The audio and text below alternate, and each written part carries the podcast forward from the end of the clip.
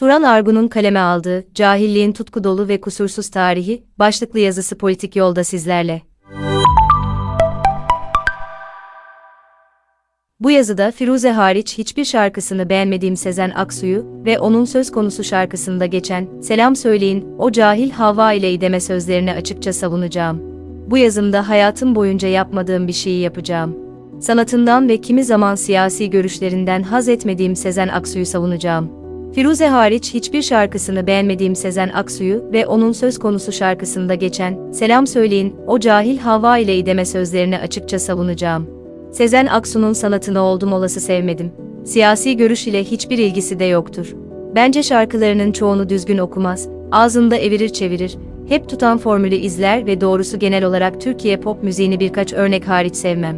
Kısacası benim için hiçbir anlamı yoktur.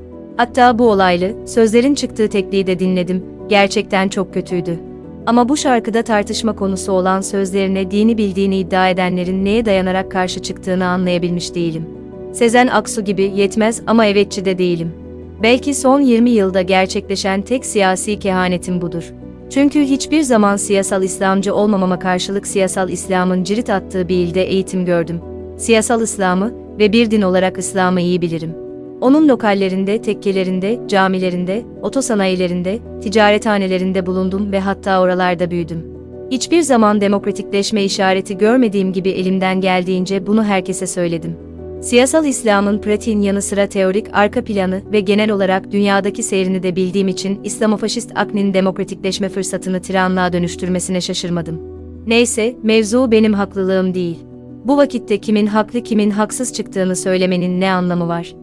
Haklı çıkmakla böbürlenmeyi bırakıp bir şeyler yapmamız gereken zamanlar bunlar. Mesela haklı olduğumu biliyorum, o halde doğruyum diyorum. Bu formül hep işlemiyor. Neden? Çünkü doğruluğunu bilmediğimiz halde haklı olabiliriz. O zaman haklı olmanın ne anlamı kalır? Aha, buradan başlayabiliriz, cehaletin tanımından. Gnotisism. Kadim bir kelime bu, gnotisism. Eski Yunanca'da kendini bil demek. Kadim Yunanlıların sıklıkla uğradığı Delpoi Tapınağı'nın kapısının üstüne bu harflerin kazılı olduğu söylenir. Kendini bilmek ne demektir? Basit bir örnek vereyim. 43 yaşındayım. Bu saatten sonra nöroşirurji uzmanı olmam zordur. Ama mümkündür.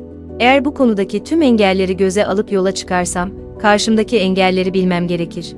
En büyük engellerden birisi de bir tıp doktoru asistanının zıpkın gibi gençliğinin bende olmamasıdır mesela. Ama bunu da göze alırım. Ve daha da önemlisi, yaşım ne olursa olsun bu mesleğe başlarken tıp ile ilgili hiçbir şey bilmediğimi göze almak zorundayım. Ancak felsefi olarak akıl yürütüyoruz. Henüz sonuna gelmedik.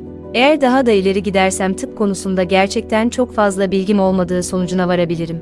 Öğrendikçe öğrenirim, ulnar sinirleri nerededir? Vesaire vesaire, ancak sonra fark ederim ki ben ancak nöroşirurji uzmanı olabiliyorum. Kalp, romatoloji, bevliye, mikrobiyoloji, patoloji, o kadar çok ki. Hepsinde uzman olmam imkansızdır.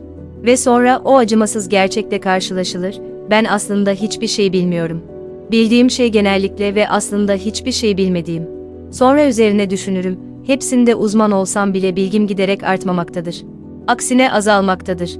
Çünkü her ne kadar temel bilgilerin çoğu kimi zaman kalıcı olsa da her zaman yeni bir bilgiyle karşılaşırım. Bundan 40 sene önce depresyon için kullanılan klasik monoamin oksidaz inhibitörlerinin tehlikeli olduğunu öğrenirim. Serotonin inhibitörlerini ilaç olarak yazarım hastaya. Ancak bu işin sonu gelmez. Bilgim belki maddi olarak her zaman güncel bir bilgidir. Ancak felsefi olarak hiçbir zaman yeterli ve doyurucu değildir. Neden? Çünkü bundan 3 veya 30 sene önce bildiklerimin değişmesi onları artık güvenilir kılmaz. Değişmez bir doğru olması gerekir bunların arkasında bir ilke olarak. Bu örnekte 43 yaşındaki tıp uzmanlığını aldığında 53 yaşında olan zavallı Argun'un elinde 3 seçenek kalır. Birinci böyle bir doğru yoktur. Bir şüpheci veya sofist olarak yoluma bakarım. İkinci böyle bir doğru vardır. Bir doğrunun varlığını ispatlamaya çalışırım. Üçüncü inandığım bir doğru vardır, ona göre yaşarım. Eğer ikinci seçeneği seçtiyseniz Tanrı yardımcınız olsun. Şüphesiz bu seçenekler içerisinde en rahatlatıcı olanı üçüncüsüdür. Ancak ne olursa olsun geriye Hazreti Göte'nin Faust'unun gece vakti kendi kendine umutsuzca mırıldandığı sözler kalır. Araştırdım, ah ateşli çabalarla. Felsefe, hukuk ve tıp bilimini. Bir de ne yazık ki ilahiyatı. Şimdi de duruyorum burada bir ahmak gibi. Hiç de akıllanmış değilim. Yüksek unvanım, doktoram bile var. Ve 10 yıldan beri öğrencilerimin burunlarını. KH o yöne KH bu yöne çekiştiriyorum. Bir şey bilemeyeceğimizi sonuçta anlamak için. Ve sonra o acımasız gerçekle karşılaşılır, ben aslında hiçbir şey bilmiyorum. Bildiğim şey genellikle ve aslında hiçbir şey bilmediğim. PS bunu sıklıkla kullanan insanlardan uzak durunuz. Bir insanın bu gerçeği herkesten önce kendisine itiraf etmesi gerçekten zordur. Kim bu Sokratik sloganı sık sık kullanıyorsa, ya dünya hevesleriyle birilerini etkilemek için entellik taslıyor ya da filozof özentisi olmaya çalışıyordur. Eninde sonunda öğrendiğimiz bu olur. Dolayısıyla buradan cehaletin tanımını da yapmak kolaylaşır. Bir şey bilmediğini ya da herhangi bir şeyi bilmediğini bilmemek. Cehaleti tanımladık ve üstelik herkesin bunu kendine itiraf edemeyeceğini söyledik. Şimdi de İdem ve Havva'nın neden kör cahil olduğunu anlayalım. Cennetin kısa tarihi.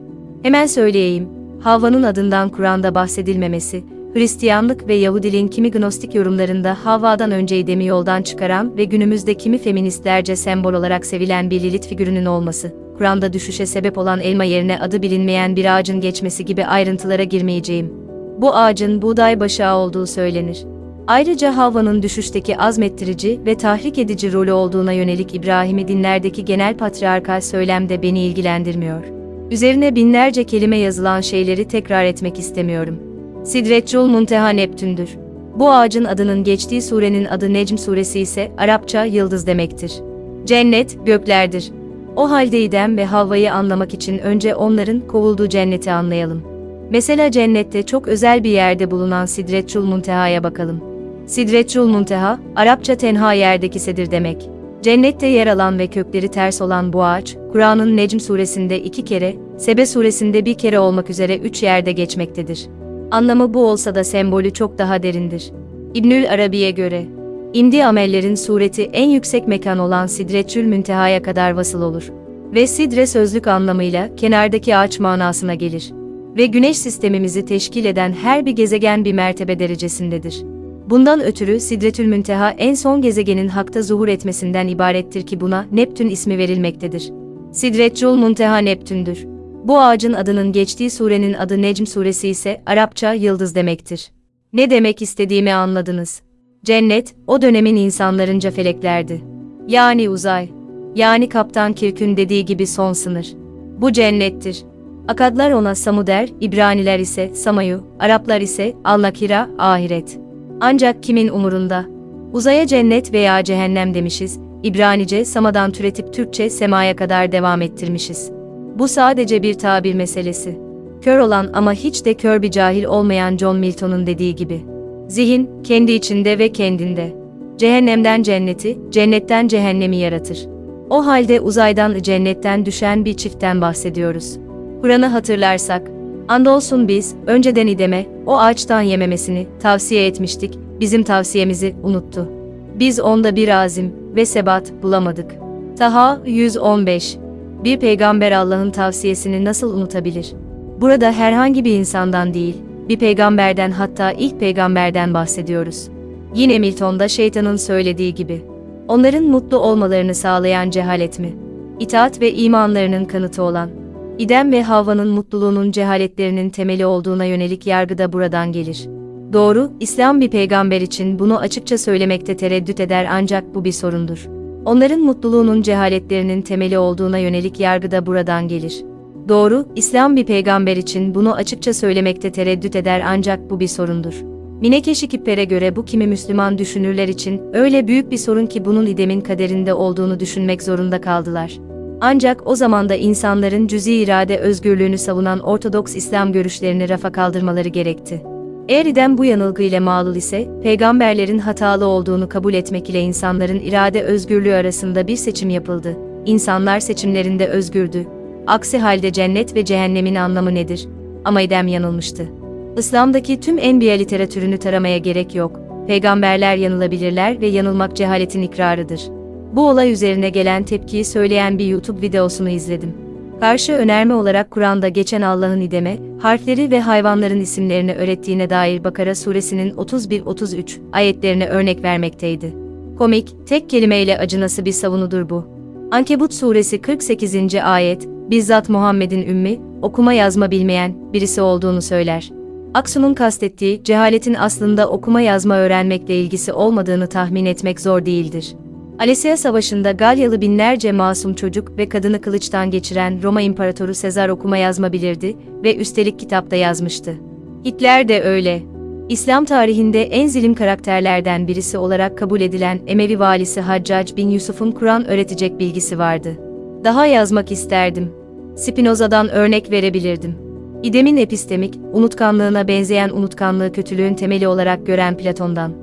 Ancak bu kadar, cahilliğe karşı örnek vermenin anlamı nedir onu bilmiyorum. Aksu'nun bu ifadesine karşı ona haddini bil diyen Müslümanlar, henüz kendi dinlerinin temelini bilmiyorlar. Ve dünyada en tehlikeli şeylerden birisi inancını bu şekilde savunan gruplardır. Bu gibi insanların anladığı makul bir dil ne yazık ki yoktur. Esen kalın. Gelecek hafta görüşmek üzere.